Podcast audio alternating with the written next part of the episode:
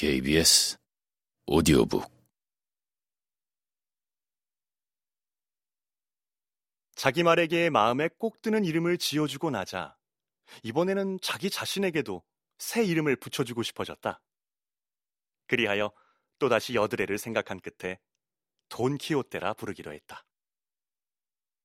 그런데 용맹스러운 아마디스가 스스로를 멋대가리 없이 아마디스라고만 부르는데 만족하지 않았을 뿐 아니라 자신의 왕국과 고향의 이름을 알리고자 아마디스 대 가울라라고 자칭한 점을 기억하고는 훌륭한 기사로서 이를 본떠 성의 고향의 이름을 붙여 스스로를 돈키호테 대 라만차라고 하기로 했다.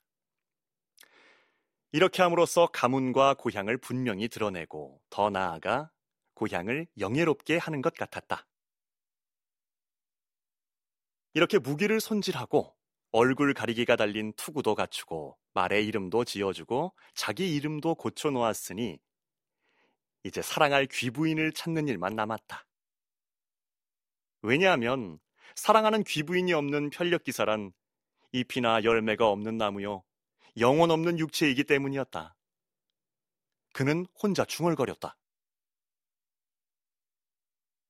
만약 내가 내 죄악으로 인해서나 혹은 운이 좋아서 편력 기사들에게 늘 일어나는 일이지만 어딘가에서 어떤 거인을 만난다면 그리고 그놈을 단방에 때려 눕히든지 아니면 몸뚱이를 두 동강 내든지 여하튼 그놈을 이겨 굴복시킨다면 내 영광을 돌릴 상대가 있어야 할 게 아닌가. 놈을 나의 귀부인에게 보내 사랑스러운 그녀 앞에서 무릎을 꿇게 하고 겸허하고도 비굴한 목소리로 부인이시여 저는 말린드라니아 섬의 주인인 카라쿨리안 브로라는 거인인데 어떤 말로도 다 찬양하지 못할 기사 돈키호테 대 라만차님과 세상에 전무후무할 전투를 치른 끝에 패하였기에 귀부인 앞에 나가 귀부인의 뜻대로 처분을 받으라는 기사님의 명을 받들고자 왔습니다. 라고 말하게 해야 하지 않겠는가? 이렇게 혼잣말을 마쳤을 때, 더군다나 자신의 이름 지어줄 사랑하는 귀부인을 생각해냈을 때, 오, 우리의 선량한 기사가 얼마나 즐거워했는지. 사람들이 아는 바로는 그가 사는 마을 근처 어느 마을에 아주 용모가 뛰어난 농사꾼 처자가 하나 있었으니 그는 한때 이 처자를 사랑한 적이 있었지만 그 처자는 그런 사실을 알지도 못했고 눈치도 못 챘던 모양이다. 그 처자의 이름은 알돈사 로렌소였는데 그는 이 처자에게 자기 상상 속 귀부인의 칭호를 주는 게 좋겠다고 생각했다.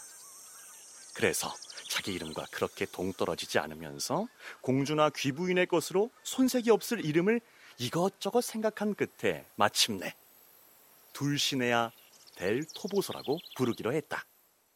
그것은 이 처녀의 고향이 엘 토보소이고 이름도 자신이나 자신의 것들에 붙인 다른 이름들과 마찬가지로 울림이 좋으면서 흔하지 않고 의미도 있어 보였기 때문이다.